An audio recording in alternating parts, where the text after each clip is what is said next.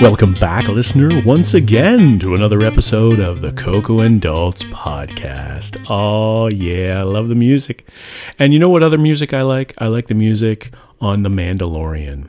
Oh, by the way, I'm not Coco. And I'm not Dalt. And we're real people and we do real reviews. What are we doing today in this episode of the podcast, Coco? Well, in case it wasn't completely obvious, we're reviewing The Mandalorian, Season 2, Episode 4, Chapter 12, The Siege. What? I know. So, in this week's brand new episode, which just dropped today, if you're listening to this in real time, which you should be, mm-hmm. Mando and Baby Yoda are on their way to a distant planet to reunite Baby Yoda with the Jedi. But unfortunately, Mando's ship is in very bad shape. It is a space hoopty. so they have to stop off at the planet of Nevarro to see Carl Weathers and Gina Carano, who put in their first appearance since season one, which Daltz is extremely happy about. Oh, yeah. So, uh, Greef Karga and Cara Dune uh, get Mando's ship fixed, but while they're waiting on the fixes to happen, just like the past three episodes, there's one more thing that Mando has to help them do before he can leave. They have to go blow up an Imperial base uh, that's on the planet of Nevarro. It they believe it's abandoned, but it turns out it's not just some old military installation. It's actually a lab, Ooh. and they And not a dog. no, they scarcely manage to escape, uh, but it is then revealed to Mando and friends that Moff Gideon, also known as Giancarlo Esposito, Oh, yeah. the baddie from the last episode or two of season one, he survived his TIE fighter crash What? Stunner. and has nefarious things planned going forward. Wow. So Mando and Baby Yoda are now en route to reunite Baby Yoda with the Jedi. The end. So this is episode four of the season. Yes. So the last three episodes were exactly the same. Mando and and and Baby Yoda glide into town. They need somebody's help. Somebody will help them in exchange for a certain favor. All you have to do is help us do this one thing, and then we'll give you more information, or then you can go on your way. And it's exactly the same thing as what's happening in the previous three episodes. And that's what happened in this new episode. So, so I'm getting a little frustrated with the Mandalorian trotting out the same story over and over again. This I- is like the third week in a row that you've said that. I So- yes, exactly. So like maybe somebody should pay attention and change it up a little bit. Um, I know they're all in the can, listener. Yes. Um, I uh, was very happy to see Gina Carano and Carl Weathers back in action. I was Yes. very happy that they were the, the actually Mando and and the kid disappeared for a time, and it was just uh, fish face. Uh, Gina Carano and Carl Weathers mostly trying to knock down the yet again another tractor beam. If we only just go onto this one tractor beam and knock it out. And oh, by the way, it's perilous and it's up way high and there's something down low that you don't want to fall into. And there's no guardrails. And there's no guardrails. It's like you think by now they would uh, like safety, like the union would have stepped in. the stormtrooper union. The stormtrooper union would have stepped in and said, "Okay, you know, if you're going to do the tractor beam, it's got to have guardrails and they got to be more than waist height so that you you know you don't topple over." I don't think there's any such thing as Imperial OSHA. Like, The stormtrooper union is pretty bad. It's got to be the worst union ever. Like I was saying to Coco during the the as we were watching this, is that oh by the way, the, the stormtroopers are all dressed in white and yet they fight in this darkest areas. So they make themselves so easy to shoot. It's like, oh, where are the stormtroopers? Well, right over there. Look at them all, all in their white clothing in that cave. So uh, I was, uh, I think that this episode could have been the first episode because when they did the recap before this episode, they skipped all the other episodes. They skipped all three episodes, and they went back to when the last time was we saw uh, Carl Weathers and Gina Carano, and uh, they only there was only the one last scene of the recap where the space hoopty was flying, and that was the only thing that we needed to know about the previous three episodes. So uh, they got to pick it up. Like this is this is really kind of disappointing. I think the last season was good. I liked the last season. I was pleasantly surprised. This season has got nothing to me so far. I'm not encouraged at all. It's offering me nothing. wow. What What do you say, Coco? Because you're a big fan of this uh, franchise. So this is definitely the best episode by far Yeah. of this season. I agree with you though. I think that they could have started this season either with last week or this week. Um, I like la- starting with last week just because he was pointed in the direction of the planet he needs to go to for the Jedi, and I don't think if they had started this week, Carl Weathers and Gina Carano's characters necessarily Right. would have had that information. Right. Although they could have found it some other way, but that is neither here nor there.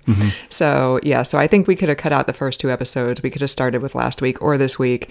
It's great to see Carl Weathers and Gina Carano back. Um, Their characters really added a lot to last season. So as soon as Mando said to Baby Yoda, "I think we need to stop off on Nevarro," I was like punching Daltz on the sofa because I was like, "Yeah, you're gonna get your wish," because he's been saying for the past three weeks, like, "I wish Greef and Cara would come back." Right.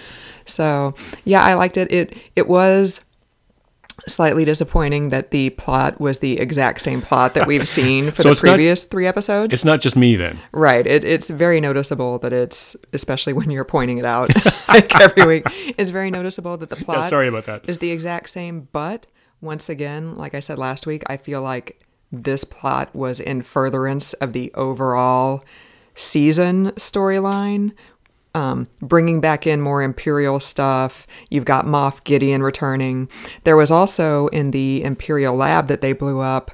Um, like I said, they thought it was a military installation, but it turns out it's a lab. And apparently, when Baby Yoda was the target of uh, season one, bringing him to Werner Herzog, he was wanted by the Empire because of his magic Methuselah like blood that they were going to try to pump into the subjects that are in the lab, who I guess are in some kind of, they're not frozen in carbonite, but it's like Luke in Empire. Yeah. Uh, when he gets uh, beaten up by the snow beast or i can't remember the name of it right Yeah, off the top of my yeah. head and he's in like that big water tube Mm-hmm. and st- and i know that you know i have completely destroyed any of my cred as like a star wars fan by completely forgetting the names of those things right off the top of my head but it looked like People like know what you're talking about. right but it looked like that so they weren't frozen in carbonite they were still alive just in some kind of like suspension and a suspended animation and so they needed baby yoda's blood to reanimate those people i guess so we did have some kind of clue provided as to why baby yoda was in such hot demand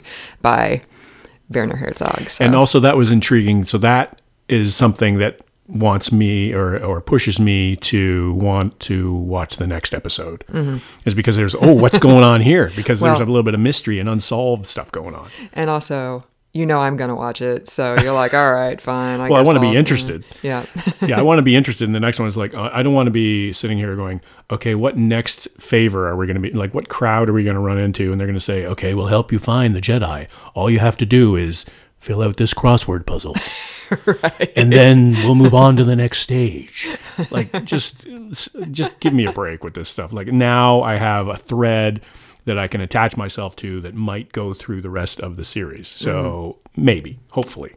Yeah. And there was also, once again, more Baby Yoda doing cute stuff, making cute noises, and stealing space macaroons from like a little girl he was sitting next to in a classroom when Mando and Greef Karga and Cara Dune were off blowing up the space installation. They had to do something with Baby Yoda because he couldn't go with them. So they put him in a uh, classroom being taught by a C3PO like droid and Baby Yoda stole the space macaroons from the girl sitting next to him who did not want to share. So They were like, so what? What's the equivalent to the Nevarro uh, Girl Scouts? I guess right. they looked like Girl Scout macaroons, but they were blue.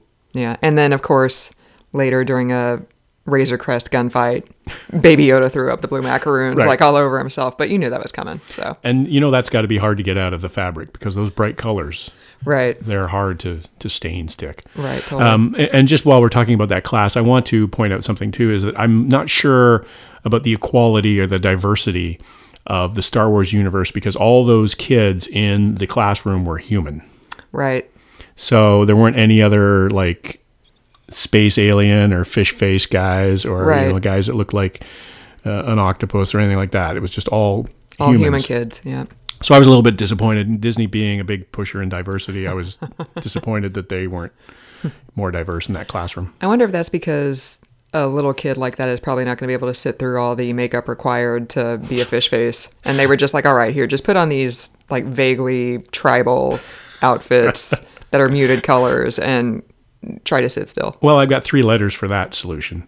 CGI. Oh, that's true.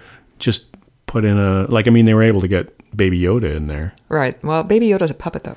Yeah, so that's what I'm saying. Like you Oh, okay. CGI or a puppet or you know, Yeah, okay. or like a dog, and just get a dog to sit there and, and pretend to talk or something like that. I will also say I enjoy that, like the first uh, episode or two, animals were not, animal rights weren't having a good time in The Mandalorian, but now it seems like the last couple episodes, the animals are getting a little bit more.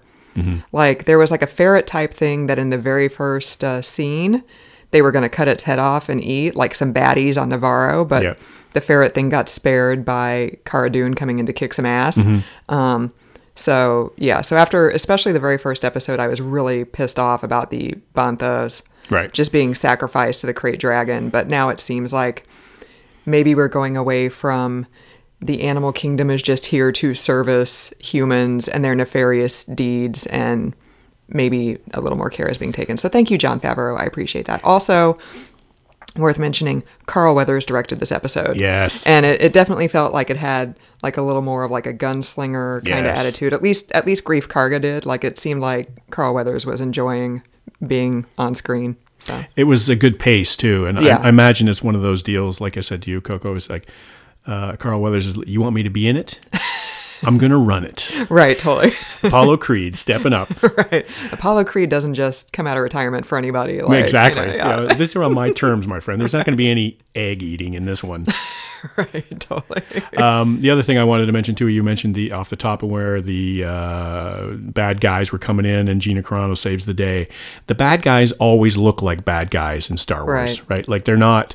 You never see the Ewok type guys with No. uh, with you know shooting the good guys. It's always the guys that look like their faces are half Testicle. genitalia or something like that. Totally.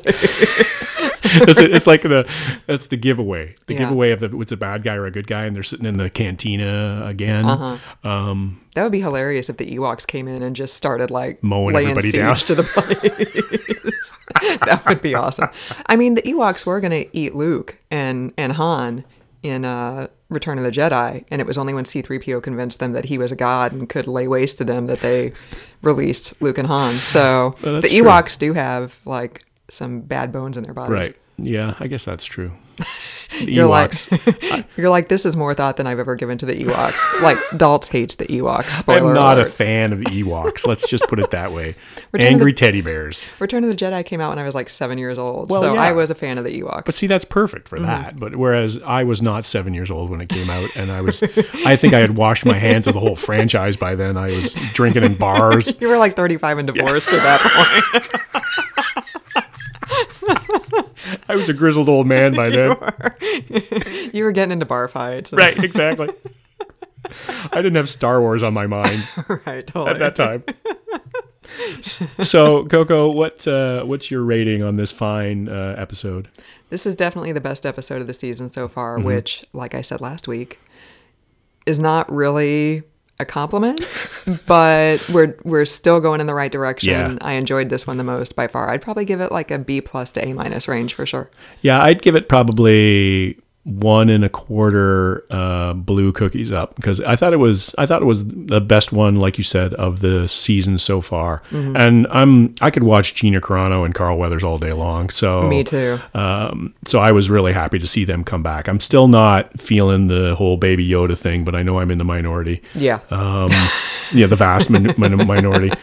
Uh, but there was action. It kept me in interested. It was 40 minutes long. Right. It was it zipped by pretty fast. So I, I recommend it. And I would say too, listener, that there's no shame in starting here for Right. the new season. If you're like backlogged and you've been, you know, doing your Christmas shopping or I don't know what do people do anymore. But um, if you've been busy.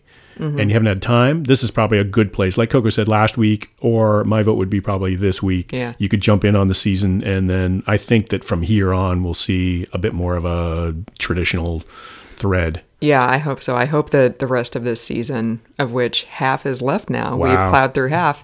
I hope the rest of this season is in service to the Baby Yoda meeting up with the Jedi storyline and also the what does Moff Gideon have Mm-hmm. Right. planned storyline. Like, Right. I hope those two things like dominate the rest of the season because I don't want to go back to more like krayt dragon destroy Right. BS. You know, like oh, Well, and we need a villain, right? And Giancarlo Esposito is definitely a villain. Oh, he's good at being a villain. yeah. Like I said to Dalt, I'm like when he shows up, nothing good ever happens. Right. And it looks like they've got a plot that they're formulating. So, I mean, it almost looks like to me that it was are we going to do 5 episodes? Are we going to do 7? Are we going to do oh, oh, let's do 6 or let's, you know, and then add a bunch at the beginning, almost like padding to get to the main story where we are now. Like I'm hoping that as we go forward there are no more like you said singular episodes that you could just watch at any time and mm-hmm. and not have to worry about the sequence or anything like that. Because last season they did it in the middle of the season. You know, the the two filler episodes from last season were right in the middle. Mm-hmm. So you had like three episodes of storyline that you were invested in, and then a couple like standalone Space Adventure of the Week episodes, Mm-hmm. and then the final three episodes were one storyline. So Is that the episode where Chandler goes to the hospital and, and remembers back? All his friends are around the hospital hospital bed and remember back to when he was funny, yes, right? Exactly like that. Right. So this season, unfortunately, they just put the filler episodes at the beginning, which is not a good way to start a season. But we're still here. We're still watching for you because we know that every week you look forward to our podcast to be told whether you should actually watch or not. It's true. We love you, listener. Thank you for joining us. Uh, so we're gonna wrap it up, I guess, at this point. So Yep. thanks for uh, joining us, listener, for another episode of the Coco and Daltz podcast. I'm not Coco. And I'm not Dalt.